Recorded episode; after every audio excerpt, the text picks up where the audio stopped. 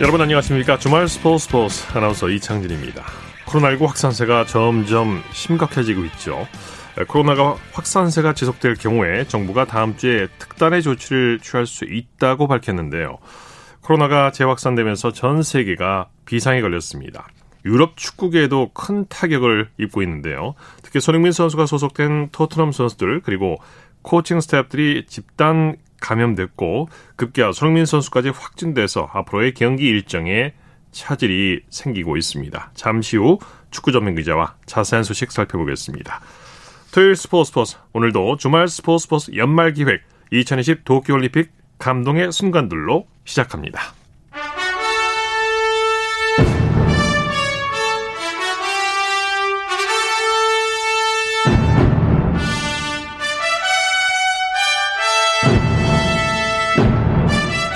KBS 1라디오 주말 스포츠 연말기획 2020 도쿄올림픽 영광의 순간들. 2020 도쿄올림픽 감동의 순간들 곽지연 리포터와 함께합니다. 어서 오십시오. 네, 안녕하세요. 네, 오늘은 어떤 종목 전해주시나요? 네, 펜싱입니다. 네. 예, 도쿄올림픽에서 대한민국 펜싱 대표팀 금메달 1개, 은메달 1개, 또 동메달 3개 이렇게 메달 5개를 기록했고요. 예, 펜싱에서 첫 메달은 지난 7월 24일 일본 지바 마쿠하리 메세에서 열렸던 남자 사브르 개인 동메달 결정전이었습니다. 네. 예, 대표팀의 맏형이죠. 김정환 선수, 이 조지아의 바자제 선수를 이기고 동메달을 따냈습니다.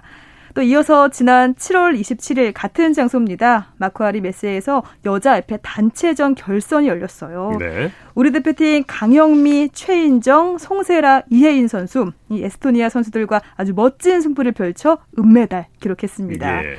이 펜싱 여자 에페 단체전 은메달을 획득한 그 감동의 순간입니다. 들어가면서 할 수 있다! 됩니다! 한 번에 밀어 넣어야 돼요. 다 시간이 없으니까 이렇게 과감해지잖아요. 동작이. 그렇죠. 오케이. 아, 괜찮습니다. 흐름 찾았습니다. 보인다면 들어가서 밉니다. 더 길게. 네. 들어가면서 좋아요. 정답은 최인정. 시간 충분합니다. 맞습니다. 자, 왜 네. 이게 진작 안 나왔을까요? 아, 그래요. 네, 좋습니다. 네. 자, 다음 한 포인트 내는 사람이 이깁니다. 자, 레이스 네. 당황했습니다. 네. 최인정 선수 끝까지 최선을 다하죠. 그렇습니다. 네, 아주 자, 좋은 코드블. 모습 끝까지 보여주고 있고요. 그렇습니다. 우리나라 선수들 비록 지금 금메달. 네, 여자 에페 단체전 승패를 따라서 선수들의 스포츠맨십이 빛났던 경기로 기억하는데요. 그날 네. 단체전 메달을 시작으로 해서 우리 대표팀 메달 행진을 이어갔죠. 그렇습니다. 정말 기다렸던 이 남자 사브르 대표팀에서 금메달 소식이 전해졌죠. 네. 지난 7월 28일 같은 장소인 마쿠아리 메세에서 펜싱 남자 사브르 단체 결승전 우리 대표팀 김정환, 구본길, 오상욱, 김준호 선수, 이탈리아 선수를 이기고 금메달을 획득해서 올림픽 2연패를 달성했습니다. 예. 이 펜싱 남자 사브르에서 우리나라가 정말 최강이다 이런 걸 전 세계에 보여줬고요. 바로 그 금메달을 획득한 감동의 순간으로 가보시고요. 김정환 선수의 소감도 들어보시죠. 그렇죠. 자, 좋아요. 그렇죠. 오상욱 선수의 긴 위치를 이용하고 의심하니까 드는 거야. 자, 구본길 선수. 의심하지 마. 구본길 선수가 지금 거의 코치예요. 자, 다시. 좋아요. 네. 완벽하게 속였어요, 이거. 그렇습니다. 크리 통계 들어왔습니다만은 확실한 우리의 득점입니다. 좋아요. 오상욱입니다만은 오상욱이 더 먼저 공격다운 공격으로 예. 투라토리 선수가 멈칫하는 걸 놓치지 않고 그렇죠. 바로 들어가면서 네. 네, 오상욱이 자, 잘했고요. 살짝 쳐주다. 자, 이제 결정적입니다. 매치 포인트. 네, 한 점 남았습니다. 네. 자, 이제 골드메달 포인트입니다. 네, 그렇습니다. 대한민국 펜싱에서 도쿄올림픽 처음으로 금메달이 터져 나오기 직전입니다. 네, 펜싱 남자 서브로 대표팀의 김정환 선수의 인터뷰까지 들어보셨는데 정말 네. 런던 올림픽 단체 금메달 이후 또 한 번 이뤄낸 쾌거예요. 그렇죠. 자, 이어진 펜싱 메달 소식도 전해주시죠. 네, 지난 7월 30일입니다. 마쿠아리 메스에서 열렸던 남자 에페 단체전 동메달 결정전에서 우리 대표팀 권영준, 송재호, 마세건, 박상현 선수 이 중국을 누르고 귀중한 동메달을 목에 걸었고요. 이 특히 남자 에페 단체전에서 올림픽 메달을 따낸 거. 이번이 처음이에요. 예. 또 새로운 기록입니다. 이 다음 날인 7월 31일 마쿠아리 메세에서 여자 사브로 단체 동메달 결정전이 열렸죠. 우리 대표팀 김지연, 최수연, 이운, 윤지수, 서지연 선수 이탈리아 선수들과 경기에서 정말 대역전극으로 동메달 따냈어요. 예. 이렇게 올림픽 여자 사브로 단체 종목에서 한국 대표팀이 메달을 따낸 건 이번이 처음입니다. 네, 네. 새로운 기록을 세운 펜싱 코리아 3년 뒤 파리올림픽에서도 메달 소식 기대해 보겠습니다. 도쿄올림픽 감동의 순간들 오늘 펜싱 소식 전해드렸고요. 내일은 어떤 종목입니까? 네, 수영입니다. 황선우 네. 선수가 아시아 신기록을 기록했죠. 그 감동의 순간 전해드리겠습니다. 네, 주말 스포츠버스 연말기획 2020 도쿄올림픽 감동의 순간들 곽지현 리포터와 함께했습니다. 수고했습니다. 네, 고맙습니다.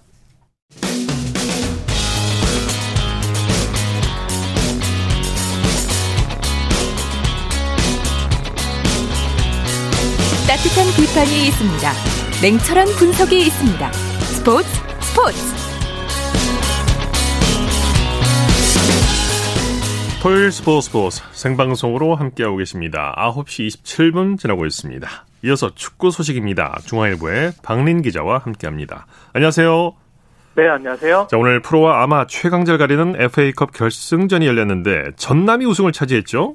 네, 전남이 오늘 대구에서 열린 FA컵 결승 2차전에서 대구를 4-3으로 꺾었습니다. 네. 지난달 홈 1차전에서는 0-1로 졌지만 1, 2차전 합계 4-4가 됐고요. 그 원정 다득점 원칙에 따라서 원정에서만 4골을 넣은 전남이 14년 만이자 통산 4번째로 그 FA컵을 제패했습니다. 예. 골이 많이 나왔는데 전남이 2부 리그 팀 최초로 FA컵 우승을 차지한 거죠? 네, 맞습니다. 2013년에 프로축구 승강제가 도입됐거든요. 그 이후에 전남이 2부 리그 팀으로는 그 처음으로 그 FA컵 우승을 차지했고요. 네. 또 FA컵 결승 1차전에서 지고도 우승한 건 이번에 전남이 또 최초입니다. 네. 경기 종료 직전까지 정말 많은 골을 주고받는 명승부가 펼쳐졌어요. 네, 그 우선 전남이 박찬용과 고태원의 골로 전반을 2-1로 마쳤고요. 그 양 팀이 한 골씩 더 주고받고 후반 24분에 대구 츠바사에게 또 실점을 허용하면서 예. 2차전은 3-3, 그 전남이 1, 2차전 합계 3-4로 끌려갔습니다. 하지만 후반 39분에 전남 정재희 선수가 드리블로 한 명을 제치고 골망을 흔들면서 정말 그 명승부에 또 마침표를 찍었습니다. 네, 동점골을 터뜨린 전남의 정재희 선수 보름 전에 전역했다고 하죠? 네, 그 정재희 선수가 올 시즌 K리그2에서 군팀 김천 상무의 우승에 기여를 했고요. 예. 지난달에 전역을 해서 그 원소속팀 전남에 복귀를 했거든요. 오늘 오른쪽 윙백으로 나서서 전반 39분에는 또 도움을 올렸고 후반에 결승골까지 뽑아내면서 굉장히 또 그 원소속팀의 또 FA컵 우승컵까지 또 안겼습니다. 네, 대구 입장에서는 홍정훈 선수의 퇴장이 뼈아팠어요. 네, 그 전반 25분이었습니다. 그 코너킥 상황에서 홍정훈 선수가 팔로 그 상대 선수 얼굴을 가격을 하면서 또 레드카드를 받고 퇴장을 당했거든요. 네. 대구가 그래도 수적 열세 속에서도 난타전을 펼쳤지만 결국엔 후반 막판에 또 결승골을 내줬습니다. 네, FA가 우승으로 전남이 내년 아시아 챔피언스리그 진출권을 따냈죠. 네, 2부 리그 팀 최초로 또 그 FA컵 우승 자격으로 또 아시아 챔피언스 리그 진출권을 또 획득을 했고요. 네. 사실 대구는 뭐 이미 리그 3위 자격으로 챔피언스 리그 진출을 확정 지은 상황인데, 반면에 리그 4위 제주는 만약에 대구가 FA컵 우승을 차지했다면 챔피언스 리그에 나갈 수 있었거든요. 반면에 네. 그 대구가 이번에 전남에 지면서 그 제주는 좀 아쉬움을 삼기도 했습니다. 네. 해외 축구 소식 살펴보죠. 스페인 마요르카의 이강인 선수 경기를 치렀죠? 네, 그 셀타비고와의 홈 경기에서 2선 공격수로 선발 출전했고요. 90분간 활약을 했습니다. 네. 아쉽게 공격 포인트를 올리진 못했고요. 팀은 0-0으로 무승부를 기록을 했습니다. 네, 경기장에 강풍이 불어서 이강인 선수도 애를 먹었다고요? 네, 그 정말 골키퍼의 골킥이 정말 반대편으로 휠 만큼 정말 엄청난 바람이 불었거든요. 네. 이강인 선수도 자꾸 바람이 불다 보니까 코너킥도 겨우 찼고요. 그래도 후반 9분에 또 이강인 선수가 절묘한 코너킥을 올렸는데 네. 동료의 슛이 아깝게 좀 빗나가면서 골로 연결되지는 않았습니다. 네. 자, 이 손흥민 선수의 소속팀 토트넘은 집단 감염으로 경기들이 연기됐죠. 네, 사실 토트넘이 주중에 선수 8명 그리고 스태프 5명 등 13명이 코로나19 양성 판정이 나왔거든요. 예. 10일에 그 유로파 컨퍼런스 리그에 이어서 12일에 그 브라이튼과의 프리미어리그 경기까지 연기가 됐습니다. 유럽 축구연맹이 조금 전에 그 토트넘과 렌의 그 유로파 리그 컨퍼런스 리그 그 일정을 재조정하지 않기로 결정을 하면서 예. 토트넘이 또 0-3으로 그 몰수패를 당할 위기까지 또 처해 있는 상황입니다. 예. 아직 공식 발표는 없지만 현지에서는 손흥민 선수도 확진 선수로 거론이 되고 있죠. 네, 맞습니다. 우선 주중에 영국 매체 풋볼 인사이더가 손흥민 선수가 확진됐다고 주장을 했고요. 네. 실제로 토트넘 훈련 영상에서도 손흥민 선수가 보이지 않았습니다. 그리고 어제 그 프리미어리그 부상 선수 소식을 전하는 프리미어 그 인저리스라는 사이트가 있거든요. 예. 여기서도 확진자 명단에 손흥민 선수를 추가를 했습니다. 다만 아직 토트넘이 그 확진 선수의 실명을 공개하지 않았고요. 공식 발표도 나오지 않았기 때문에 결과는 좀 더 그 지켜봐야 될 것 같습니다. 같습니다. 네, 울버햄튼 황희찬 선수는 오늘 밤 경기가 있죠? 네, 울버햄튼이 한국 시간으로 그 조금 전입니다. 9시 반부터 맨체스터 시티와 프리미어리그 원정 경기를 또 시작을 했거든요. 황희찬 선수는 오늘은 선발이 아니라 벤치에서 경기를 시작하게 됐습니다. 예, 황희찬 선수가 울버햄튼 유니폼을 입고 초반에 펄펄 날았는데 최근에는 조금 주춤하고 있어요.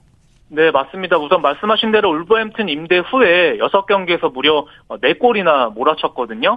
이후에 리그 6경기 연속 침묵을 했고 최근에 울버햄튼도 성적이 좀 주춤합니다. 그러다 네. 보니까 오늘은 좀 선발에서 좀 밀려난 모습인데요. 그래도 후반전에는 좀 교체 투입이 될 가능성이 높고요. 그 별명인 황소처럼 또 저돌적인 모습을 보여줄지 또 팬들은 또 기대를 하고 있습니다. 네. 프리미어리그 이달의 감독상에 맨시티 과르디올라 감독이 선정됐네요. 네, 과르디올라 감독이 그 프리미어리그 11월에 감독에 선정이 됐습니다. 맨시티가 11월에 성적이 굉장히 좋거든요. 예. 맨유, 에버튼, 웨스트햄을 연파를 하면서 과르디올라 감독이 개인 통산 벌써 10번째로 또 이달의 감독에 뽑혔습니다. 네. 이달의 선수에는 리버풀의 측면 수비수죠. 트렌트, 알렉산더, 아놀드 선수가 선정이 됐는데요. 이 아놀드 선수가 11월 3경기에서 1골 4도움이나 올렸고요. 그리고 리버풀의 또 그 무실점 승리에 또 기여를 하면서 또 이달의 또 선수로도 또 뽑혔습니다. 네. 그 밖에 국내외 축구 소식 전해주시죠. 네, 우리나라 여자축구대표팀이 국제축구연맹 피파 랭킹에서 18위를 유지를 했습니다. 10위 북한, 11위 호주, 13위 일본에 이어서 그 아시아 4위인데요. 올해를 그 18위로 마쳤지만 그래도 중국을 제치고 그 아시아 그 4위 안에 또 드는 쾌거를 이뤘습니다. 네. 여자대표팀이 최근 6경기에서 그 3승 1무 2패로 그래도 괜찮은 성적을 거뒀고요. 여자축구대표팀이 내년 1월에 아시안컵을 좀 앞두고 있는데 또 좋은 성적을 또 거뒀으면 좋겠습니다. 네, 소식 감사합니다. 네, 감사합니다. 축구 소식 중앙일보의 박린 기자와 정리했고요. 이어서 프로농구 소식 살펴보겠습니다. 오늘은 루키드 바스켓의 이동환 기자와 함께합니다. 안녕하세요. 네, 안녕하세요. 네, 오늘 농구장 분위기 어땠나요? 아, 네, 오늘 저는 울산에서 취재를 했는데요. 예. 오늘 예년보다 좀 따뜻한 기온 때문인지 울산은 물론이고 모든 경기장에 많은 관중분들이 찾아와 주셔서 관람을 즐기셨습니다. 네. 네. 먼저 남자 프로농구부터 살펴보죠. KT의 질주가 대단하네요. DB를 꺾고 7연승을 거뒀죠. 네, 그렇습니다. 사실 이제 선두 KT가 올 시즌 DB와 만난 앞선 2경기에서 모두 패배를 했었는데요. 네. 오늘 완승을 거두면서 마침내 복수에 성공을 했습니다. 예.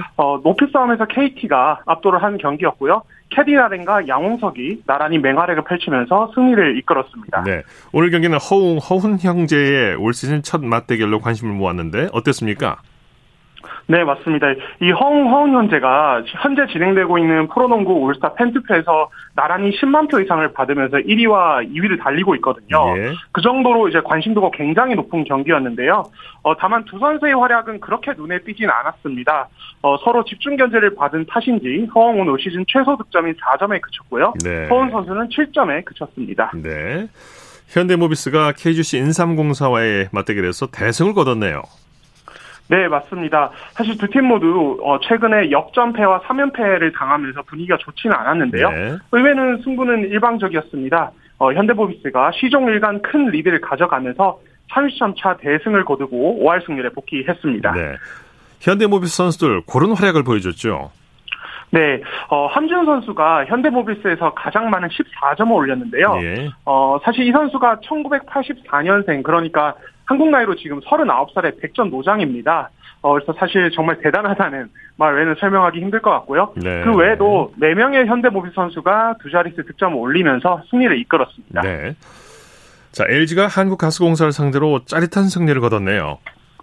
네, 맞습니다. LG가 한국가스공사를 83-82 한 점 차로 눌렀습니다. 네. LG는 2연패에서 벗어나면서 단독 9위가 됐고요. 한국가스공사는 6위로 순위가 내려앉았습니다. 예. 양 팀이 종료 직전까지 팽팽한 경기를 펼쳤죠. 네, 그렇습니다. 사실 3쿼터 초반까지만 해도 한국가스공사가 12점 차의 여유 있는 리드를 잡아서 경기가 이대로 끝나나 싶었는데요. 이후에 홈팀 LG가 무선 집중력으로 경기를 뒤집었고요. 예. 막판에 한국가스공사의 공격이 실패를 하면서 LG의 신승으로 경기가 마무리됐습니다. 네, KCC와 삼성의 경기는 어떻게 됐습니까? 네, 사실 이 두 팀이 최근에 부상자가 워낙 많아서 정상적인 전력이 아닌 상태로 맞대결을 펼쳤는데요. 네. KCC가 삼성을 87-70으로 크게 눌렀습니다. 네. KCC는 2연패에서 벗어나면서 6위가 됐고요. 삼성은 또다시 2연패에 빠지면서 단독 최하위가 됐습니다. 예. 경기 내용 정리해 주실까요? 네, 사실 3쿼터까지만 해도 두 팀의 점수차가 한 점 차밖에 되지 않았습니다. 그런데 4쿼터 시작 후에 KCC가 빠르게 점수차를 벌렸고요. 삼성이 이후에 체력 문제 때문인지 점수차를 좁히지 못하면서 경기가 KCC의 완승으로 마무리됐습니다. 네. 요즘 맹활약하고 있는 김상규 선수가 19점을 기록했고요. 외곽에서는 이정현, 이근희 선수가 함께 활약하면서 KCC의 승리를 이끌었습니다. 네, 오늘 여자 농구가 재밌었죠. 신한은행과 BNK가 그야말로 혈투를 벌였죠. 네, 그렇습니다. 3위 신한은행이 BNK의 혈투 끝에 73-67로 승리를 거뒀습니다. 네. 경기 막판까지 두 팀의 점수차가 뭐 2점 차, 4점 차 이렇게 왔다 갔다 할 정도로 접전이었는데요. 결국에는 신한은행이 베테랑들의 활약을 앞세워서 승리를 거뒀습니다. 네, 역전에 역전을 거듭했는데 승부가 어디서 갈렸습니까? 네, 사실 이 경기는 전반까지만 해도 신한은행이 19점을 앞서면서 굉장히 유리했었던 경기였는데요. 네.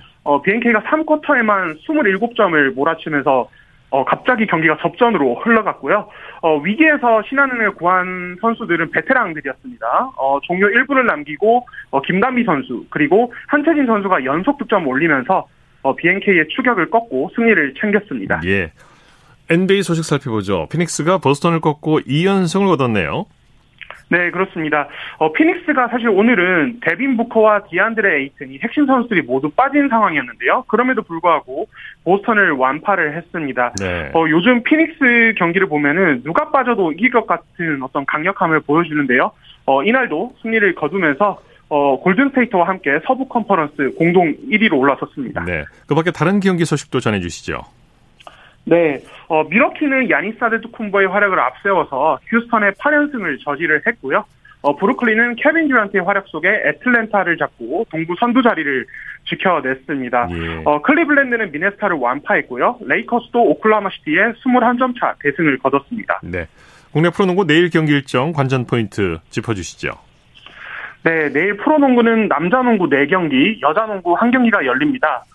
먼저 잠실에서는 SK와 현대모비스가 맞붙는데요. 두 팀 모두 최근 경기력이 좋기 때문에 재밌는 경기가 기대됩니다. 네. 안양에서는 KGC 인삼공사 삼성이 그리고 고양에서는 오리온과 KCC가 맞붙고요. 창원에서는 LG와 KT가 경기를 치르는데요. KT가 LG를 제물로 연승을 이어갈 수 있을지 관심이 모이고 있습니다. 네. 그리고 청주에서는 여자 프로농구 선두 KB가 삼성을 상대로 5연승에 도전합니다. 네, 프로농구 소식 루키드 바스켓의 이동환 기자와 함께했습니다. 고맙습니다. 감사합니다. 첫다하면 홈런이고 슛 골이고 각본 없는 한편의 드라마 그것이 바로 손에 잡힌 우승 트로피 목에 걸린 그 배달 너와 내가 하나 되는 그것이 바로 꿈꾸던 스포츠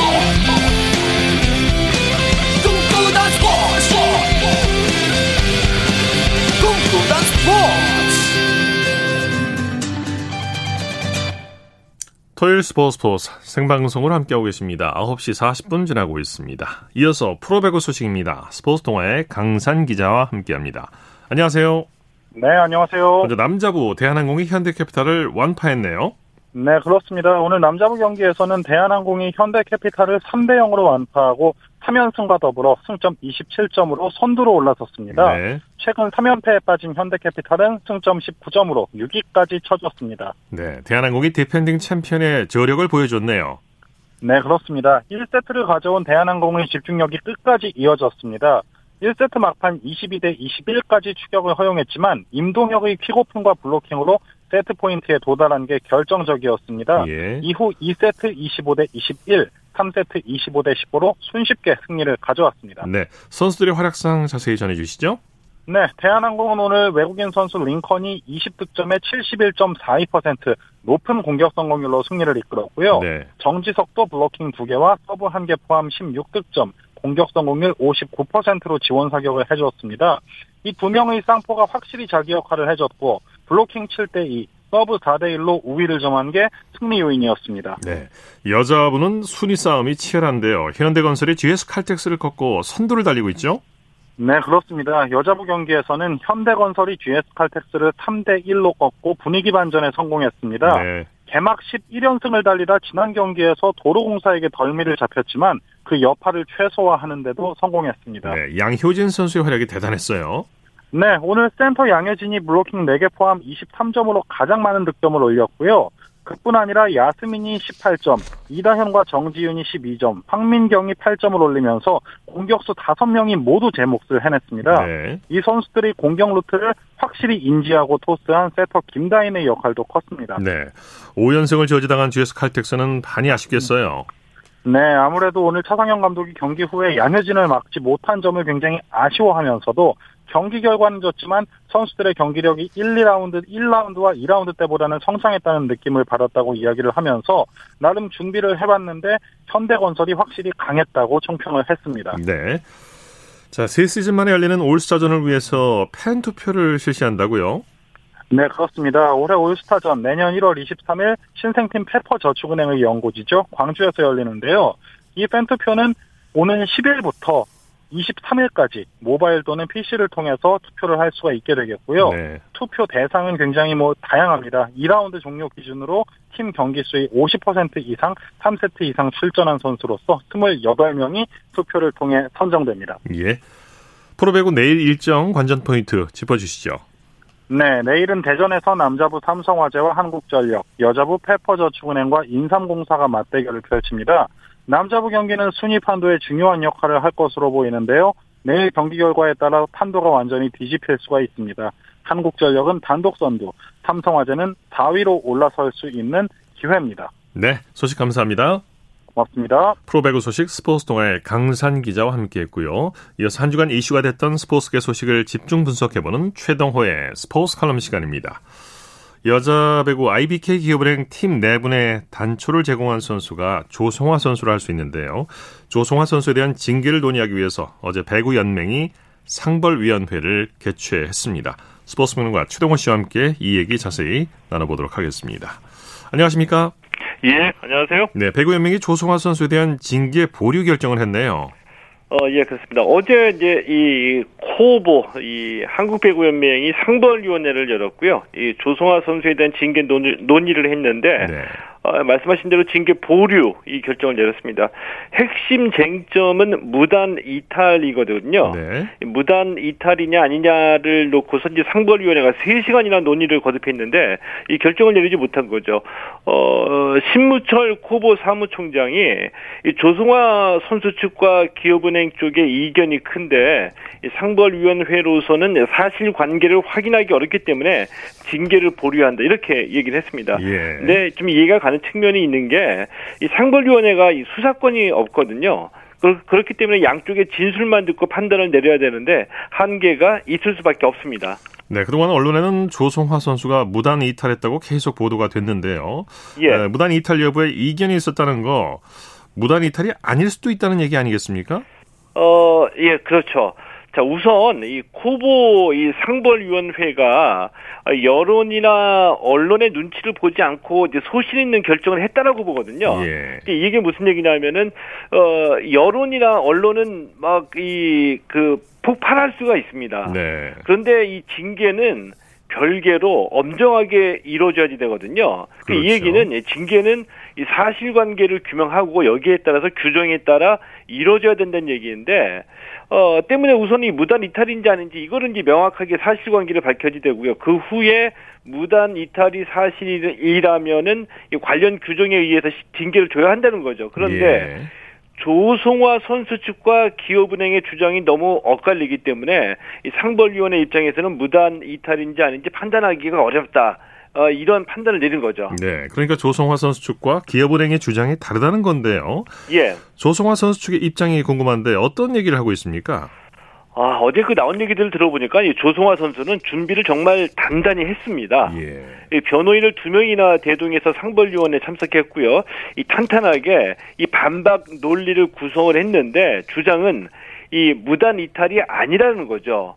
11월 16일에 페퍼저축은행과의 경기가 끝나고 이 팀을 이탈했는데 이날 우선 이 구단 차량을 타고 이동을 했다. 그리고 이 경기 끝나고 미팅에 참석해서 이 서남원 전 감독에게 인사까지 하고 떠났다는 겁니다.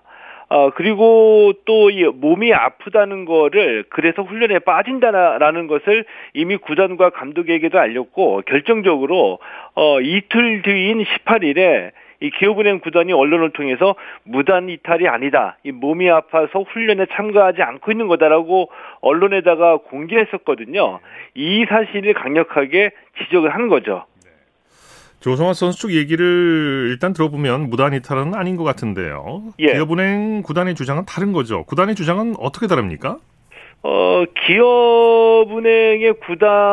기업은행 구단의 주장이 좀 옹색합니다. 그러니까, 네. 이 조성화 선수가 준비를 단단히 하고 나온 것에 비해서 이제 기업은행 구단은 법리적으로도 그렇고, 이 자신들의 주장을 입증할 수 있는 증거나 논리를 제대로 준비하지 못했거든요. 네. 그래서 기업은행 얘기하기는 이탈은 맞다. 그런데 이 무단 이탈인지에 대한 부분은 사실 파악과 법적 검토가 좀 더 필요하다. 이런 입장을 냈어요. 네네, 그러니까 한 발 밀린 거죠. 네. 제가 보기에는 기업은행 구단 측이 별다른 아무런 준비를 하지 않고 나왔다가 이 조성화 선수 쪽에서 의외로 이 탄탄한 논리를 들이대니까 허리를 찔린 그런 모습이었다라고 봅니다. 네. 어쨌든 기업은행은 조성화 선수와 함께할 수 없다는 입장인데요. 기업은행이 예. 조성화 선수의 계약을 해지하면 조성화 선수를 방출하게 되는 거죠. 예, 그렇습니다. 기업은행이 계약을 해지하면 방출 형식으로 이 사건은 마무리할 수가 있거든요. 자, 그런데 이 무단 이탈이라면은 조성화 선수에게 귀책 사유가 있기 때문에 네. 해지하고 난 뒤에 잔여 연봉을 안 줘도 됩니다. 그런데 네. 이 무단 이탈이 아니면은 기업은행이 임의대로 계약을 해지하는 거기 때문에 잔여 연봉 기간을 지급해야지 되는 거죠. 예. 이 조성화 선수가 2020-2021 시즌 그러니까 올 시즌 전에 연봉 2억 7천만 원에 3년 계약을 했거든요. 네. 그러니까 조성화 선수 입장에서는 무단 이탈이 아니라는 걸 인정을 받아야지 남은 2시즌 연봉도 받을 수 있기 때문에 네. 만약에 인정받지 못한다고 한다면은 아마 소송까지 갈 수도 있다라고 봅니다. 글쎄요, 상벌위원회는 무단 이탈 여부를 가릴 수가 없다고 했고 이렇게 되면 이제 기업은행과 조성환 선수가 법정 분쟁으로까지 가게 될 수도 있는 건가요? 아마 그렇게 예상을 합니다. 이 상벌위원회가 이 징계 보류 결정을 하면서 무단 이탈 문제는 기업은행 구단과 조성아 선수 간의 내부 문제가 됐거든요. 아, 네, 애매하게 됐군요. 예, 그렇게 됐죠. 근데 기업은행이 이 조성아 선수와 함께 할 수 없다 이런 입장인데 그렇다면은 계약을 해지해서 방출하는 방법밖에 없습니다. 네. 그런데 말씀드린 대로 이 자녀 연봉 지급하면 그냥 깨끗하게 마무리가 되는 건데 이 자녀 연봉을 지급하지 않으면 조성아 선수 가 아마도 소송을 걸 거고요. 이렇게 되면 법정에서 무단 이탈인지 아닌지 그걸 가리게 되는 거죠. 네. 그런데 이 기업은행의 이 대응을 보면 애초에 이 팀 내분이 팀 내부에서 정리될 수도 있는 사안이었었거든요. 네. 이 구단이 적절하게 대응하지 못해서 이렇게 일을 키운 측면이 있다라고 보는데. 네. 이 또 한 번 이 기업은행 구단의 무능이 이 상벌위원회에서 드러난 거죠. 네. 그러니까 예를 들면 이 조성아 선수가 변호인을 2명이나 대동하면서 법리적으로 자신의 주장을 반박을 했는데 기업은행에서는 전혀 준비가 안 됐던 것이 어제 여실히 드러났습니다. 예. 그러니까 기업은행 구단이 정말 이 무사 안일 했다라고 보고요. 다시 한번 또 무능해 보이는 이유죠. 네, 앞으로의 상황 또 지켜봐야 되겠네요. 예, 말씀 감사합니다. 예, 고맙습니다. 최동호의 스포츠 칼럼 스포츠 평론가 최동호 씨와 함께했습니다.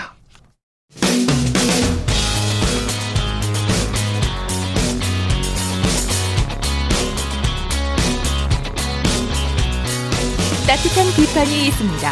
냉철한 분석이 있습니다. 스포츠 스포츠.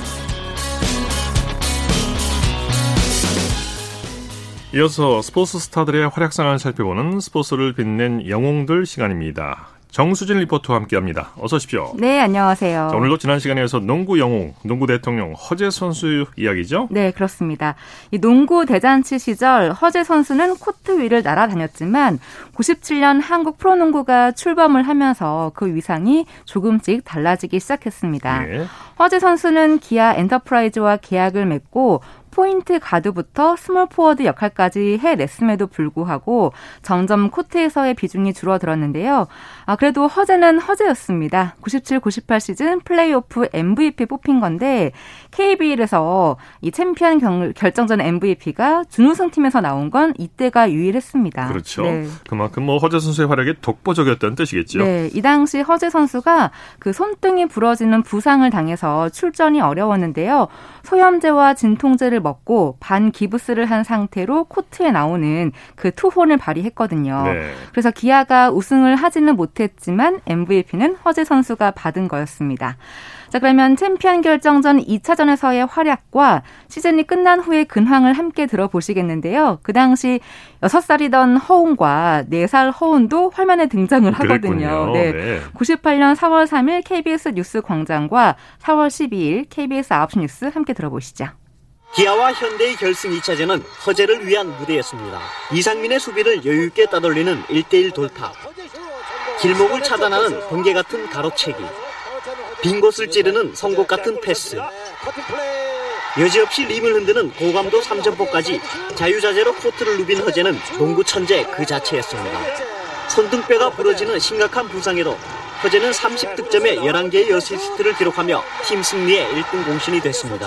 부상 속에서도 감동적인 투혼을 선보이며 프로농구 플레이오프 MVP에 선정된 허재는 모처럼 가족들의 품으로 돌아가서 편안한 휴식을 즐겼습니다. 살벌한 농구 코트를 떠난 허재는 가족들과 함께 꿀맛 같은 휴식을 즐겼습니다.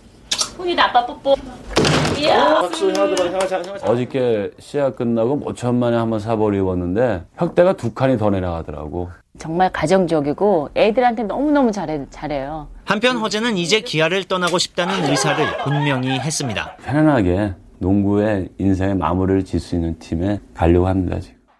네. 네. 이 음성에서도 가족의 화목함이 느껴지잖아요. 네. 이때 그 웅이가 먼저 아버지 볼에 뽀뽀를 하니까 훈이도 하라는 얘기가 들렸고요. 네. 그리고 뉴스 장면에 유아용 농구대가 있었거든요. 두 아들이 그 농구대에 공을 넣는 장면도 있었습니다. 네, 그 두 아들이 자라서 최고의 농구 스타가 됐어요. 맞아요. 네. 이제 허재를 이야기할 때 두 아들을 빼놓을 수가 없잖아요. 네, 네. 허웅, 허훈 두 아들이 워낙에 잘하니까. 오늘 뭐 농구 소식에도 두 아들, 두 선수의 얘기를 네, 뭐 했었습니다만서. 네. 이 선수들의 아버지로 더 조명받고 있습니다. 네. 이 농구 DNA가 두 아들에게 고스란히 전해진 건데 농구 선배이자 아버지가 보는 두 아들의 장점은 일단 허웅은 돌파할 때나 슛폼이 본인과 비슷하고 허훈은 자신감 있는 플레이가 본인을 닮았다고 평가했습니다. 네. 네. 지금 허재 씨지만 참 복 많은 분이에요, 이분은. 아들 복도 있고 본인 최고의 스타였고 네. 참 지금 또 예능인으로서도 아주 잘 나가고 있고요. 맞습니다. 얼마나 여러 가지 그 면에서 흐뭇할까요? 네, 아들 덕에 또 이야기가 많이 나오고 있는 것 같은데요. 그렇죠. 예, 특히 네. 2019년에는 허훈 선수가 정규리그 MVP를 받으면서 아버지인 허재에게 축하 인사가 많이 왔다고 합니다. 예. 사실 허재 선수가 정규리그 MVP를 받은 건 농구 대잔치 시절인 94-95 시즌이었고 프로농구 출범 이후로는 정규리그 MVP를 받지 못했었는데 네. 아들 허훈이 받은 거죠. 그리고 허훈 선수가 2019 농구 올스타 팬투표 1위를 하기도 했는데요. 그러면서 허재와 허훈, 적이 된 아버지와 아들이라는 제목의 뉴스가 나왔습니다. 네. 그러면 KBS 스포츠 동영상 채널에 올라온 허훈과 허웅의 어릴 적 목소리 잠시 들어보시고요. 2020년 1월 2일 KBS 9시 뉴스도 들어보시죠. 저요? 우리 아빠 같은 선수요. 아빠 같은 선수 어떤 선수예요? 잘하는 선수. 농구 1인전. 농구 대통령 허재와 팬 투표 1위 허훈. 아버지 허재는 아들 허훈의 올스타전 상대팀인 김시래의 멘토입니다. 아버지 허재가 적으로 만난 아들 허훈의 허점을 지적합니다. 너 못하는 거 있어. 내가 알아서 한다고. 디펜스. 아버지도 못해본 올스타 팬투표 1위를 차지한 아들의 반격도 만만치 않습니다. 그때 이제 아버지가 나이가 좀 있을 때니까. 근데 결국 아빠 못했잖아. 아버지와 아들의 뜨거웠던 신경전은 훈훈한 덕담으로 마무리됩니다. 올해 기량으로 많이 성장한 선수로 뽑으라고 하면 내 아들에서 그런 게 아니라 나도 훈이를 뽑았을 것 같아. 굉장히 이런 말 처음 들어봤는데 마음이 좋네. 연봉을 많이 받으니까 어떻게 아버지한테 아빠 더 많이 벌잖아. 술도 많이 좀 줄였으면 좋겠고 건강을 좀 챙겼으면 좋겠어. 알았어. 예, 네, 아들들이 이제 아빠한테 충고를. 어릴 때 그 훈이와 웅이의 얘기를 조금 더 드리면 훈이는 우리 아빠처럼 잘하는 선수가 되고 싶다고 했고 예. 웅이는 아버지 같은 농구 1인자가 되고 싶다는 말을 했는데 두 아이는 농구 선수로 잘 성장을 했고요. 허재는 농구 대통령으로 불리는 것보다 웅이, 훈이 아버지로 불리는 게 너무 좋다고 합니다. 네. 두 아들이 아버지라는 영웅이 있어서 정말 앞으로도 더 발전할 수 있는 가능성이 있어요. 많은 걸 또 듣고 조언을 받고 네, 그럴 그러니까. 수 있죠. 네. 네. 자, 스포츠를 빛낸 영웅들 정수진 리포터와 함께했습니다. 수고했습니다. 네, 고맙습니다. 스포츠 오늘 준비한 소식은 여기까지고요. 내일도 풍성한 스포츠 소식으로 찾아뵙겠습니다. 함께해 주신 여러분 고맙습니다. 지금까지 아나운서 이창진이었습니다. 스포츠.